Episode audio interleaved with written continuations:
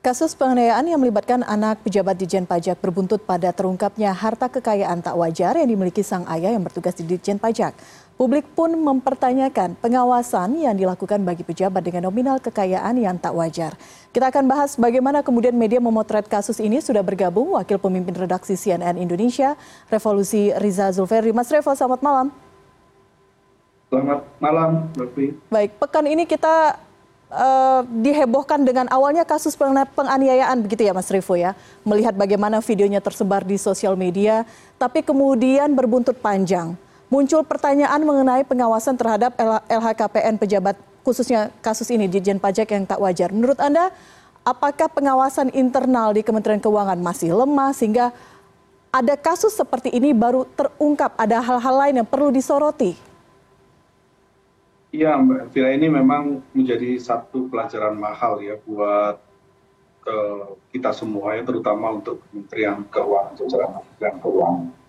Kasus yang dilakukan kasus kekerasan yang dilakukan oleh MPS dan rekening SLR itu juga kemudian membuka membuka uh, ya kita bisa katakan tabir lah ya bahwa bahwa kemudian ada beberapa pejabat gitu oknum-oknum pejabat yang ternyata hidupnya jauh di atas kewajaran. Dan ini kemudian juga membuka bahwa eh, bahwa Kementerian Keuangan, jajaran Kementerian Keuangan dan juga kementerian-kementerian lainnya, lembaga-lembaga lainnya harus mulai mawas diri dan mulai memeriksa eh, apakah memang ada jajaran-jajarannya, eh, aparatur sipil negara yang berada di bawahnya itu hidup di atas eh, yang tidak wajar secara secara apa kemewahan dipertontonkan kepada Eh, publik dan eh, sebagainya dan ini kemudian harusnya menjadi catatan penting supaya eh, pemerintah kemudian bisa mengawasi melakukan pengawasan yang lebih ketat gitu.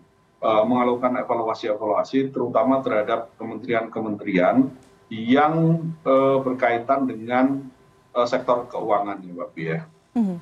Oke baik, uh, tidak hanya sang pejabat itu kemudian yang dipertanyakan. Hari ini kita melihat juga bagaimana komentar Menteri Keuangan Ibu Sri Mulyani menyentil Dirjen Pajak. Untuk kasus ini bagaimana Mas Revo melihat reaksi dan langkah yang diambil oleh Menteri Keuangan?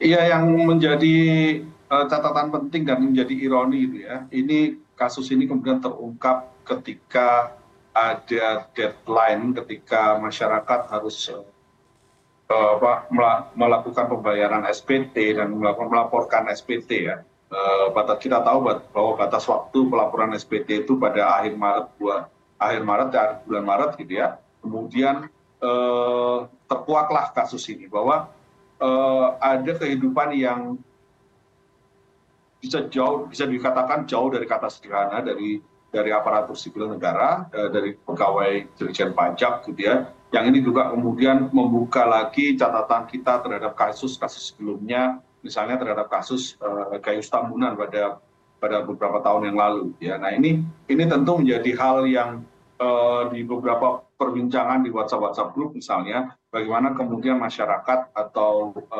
anggota-anggota WhatsApp group di beberapa yang kita ikuti ini kemudian menyayangkan bahwa eh, eh, kasus ini justru terjadi ketika kita diminta untuk taat pajak misalnya, tapi hmm. kemudian eh, apa namanya pegawai dari Dijen Pajak ini diduga hidupnya itu tidak atau kita lihat gitu ya, kita lihat ini hidupnya di atas kewajaran.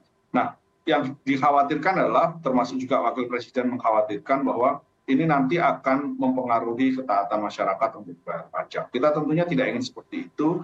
Oleh karenanya, karena pajak merupakan salah satu instrumen penting buat negara kita, termasuk instrumen-instrumen berkeadilan, maka Kementerian Keuangan dalam hal ini khususnya adalah Dirjen Pajak harus segera melakukan evaluasi uh, menyeluruh gitu, uh, terhadap uh, pegawai-pegawainya. Uh, ya, langkah yang dilakukan oleh Menteri Keuangan Sri Mulyani misalnya ketika meminta jajaran Dirjen Pajak, Direktorat Jenderal Pajak ini tidak hidup bermewah-mewah, termasuk juga kemudian menghentikan gaya hidup uh, menaiki motor gede misalnya, ada klub motor gede -hmm. di lingkungan uh, Dirjen Pajak ini juga merupakan satu hal yang yang patut kita apresiasi. Uh, nah sekarang yang kita tunggu adalah bagaimana kemudian uh, Direktorat Jenderal Pajak ini bisa mengimplementasikan apa yang sudah diminta oleh Kementerian Keuangan. Karena memang jangan sampai kemudian kasus yang dilakukan oleh segelintir oknum, misalnya kita tidak tahu segelintirnya ini seberapa banyak, itu itu kemudian bisa mencederai kepercayaan, masyarakat dan kemudian menurunkan uh, tingkat ketaatan masyarakat untuk bayar pajak. Hmm. Memang concernnya arahnya ke sana sehingga kita melihat begitu banyak komentar dari masyarakat. Mungkin Mas Revo juga melihat ya bagaimana masyarakat berkomentar di sosial media mengenai harus taat bayar pajak, tapi ada kekhawatiran bahwa hal-hal ini diselewengkan. Uh, Mas Revo, bagaimana kemudian peran media? Di satu sisi ada kasus penganiayaan yang terjadi, di satu sisi sekarang publik mempertanyakan kinerja ataupun transparansi di Ditjen Pajak. Bagaimana kemudian mengawal dua hal ini sehingga memang dua-duanya kemudian bisa diungkap secara tuntas kepada publik. Sekali lagi, tanggung jawab media adalah memberikan informasi secara lengkap dan benar kepada publik. Salah satu instrumen yang paling penting itu kan adalah laporan harta kekayaan eh, ini ya aparatur negara atau KPN itu menjadi salah satu indikator penting. Dan kita semua tentu Eh, menginginkan bahwa lhkpn ini ditulis atau dilaporkan secara periodik dan eh, secara transparan. Dan kemudian bagaimana fungsi pengawasan apakah laporan harta kekayaan tersebut itu ditulis dengan benar. Nah, eh, beberapa waktu yang lalu KPK juga menyampaikan beberapa bahwa ada beberapa masih ada banyak dari pegawai Kementerian Keuangan yang belum melaporkan lhkpn bahwa memang benar lhkpn itu harus dilaporkan eh, terutama bagi mereka mereka yang eh, duduk di jabatan jabatan tingkat menengah ke atas. Tapi bagi kita sebenarnya eh, semua aparat negara termasuk kita semua sebenarnya kan harus melaporkan semua kekayaan kita melalui ini ya setiap tahun melalui SPT ini. Kan kita semua melaporkan masyarakat sendiri termasuk kita melaporkan. Nah kita tentu bisa melakukan media tentu bisa melakukan pengawasan pengawasan dari lhkpn tersebut. Bahwa kemudian ada kenaikan harta apakah wajar misalnya harta kenaikan uh, ada kenaikan harta yang cukup signifikan dari tahun sebelumnya dengan tahun uh, sekarang misalnya. Termasuk ketika uh, CNN Indonesia uh, meneliti atau melaporkan LHKPN dari uh, pajak misalnya naik uh, sekian miliar selama beberapa waktu tertentu itu termasuk salah satu eh, apa namanya eh, eh, hal yang bisa kita lakukan media lakukan untuk ikut mengawal sebenarnya seberapa transparan seberapa apa namanya penerimaan harta kekayaan dari aparat sipil negara ini apakah cukup wajar atau tidak kita tentu bisa mengetahui ke transparansi pendapatan bisa kita tahu bahwa ada instrumen-instrumen atau dilaporkan bahwa uh, eselon satu misalnya itu gajinya berapa, tukinnya hmm. berapa, tunjangan kinerjanya berapa dan sebagainya. Dari situ kemudian kita bisa mengukur jika terjadi pertambahan uh, kekayaan, uh, maka sewajarnya berapa. Nah, jika kemudian uh, uh, kenaikan yang dinilai tidak wajar, maka sudah menjadi kewajiban bagi penegak hukum untuk menelisik atau misalkan Eh, fungsi internal pengawasan di internal kementerian atau eh, pegawai negeri tersebut aparat sipil tersebut dari lembaga tersebut untuk menelisik apakah dari mana angka ini berasal apakah memang eh, dari gajinya atau dia memiliki usaha-usaha lain atau misalnya keluarganya istrinya memiliki usaha lain dan, dan itu tentu kalau memang misalnya wajar dari pertama-tama tersebut maka dipersilahkan tapi Eh, jika tidak tentu eh, kita mengharapkan ada konsekuensi yang bisa diterima oleh aparat sipil negara tersebut.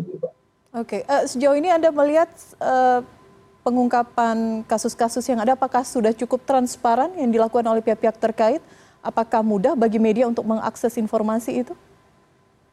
Uh, sejauh ini kita bisa mengaksesnya dengan cukup uh, transparan cukup mudah ya cuman masalahnya kemudian kan kalau misalkan media ini eh, yang menjadi persoalan eh, apakah kemudian harta tersebut dilaporkan secara transparan atau tidak gitu.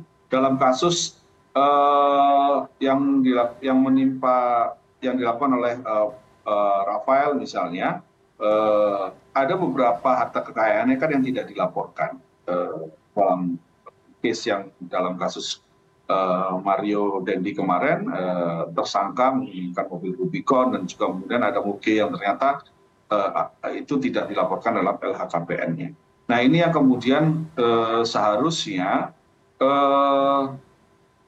badan badan badan badan pengawasan internal ya. Setiap kementerian ini kan memiliki internal pengawasan ya mekanisme pengawasan internal. Nah itu yang seharusnya juga bisa menelisik lebih jauh. Dari gaya hidup gaya hidupnya sekarang juga semakin mudah untuk ditelisik. Misalnya dari akun media sosial istri atau anaknya itu yang bisa kita telisik jika menemukan hal tidak wajar maka seharusnya pengawasan pengawas pengawas internal ini yang kemudian bisa melakukan penelusuran Oke, harapannya tidak hanya sampai di sini, kita harapkan bahwa tidak ada kasus serupa terjadi, tapi yang tadi seperti Mas Revo sampaikan, bagaimana media menjalankan perannya, bagaimana juga masyarakat publik bisa sama-sama ikut mengawasi sehingga transparansi itu yang kita butuhkan. Mas Revo, terima kasih sekali lagi uh, catatan Anda dalam editorial View malam hari ini di Prime News. Selamat malam, Mas Revo. Selamat malam.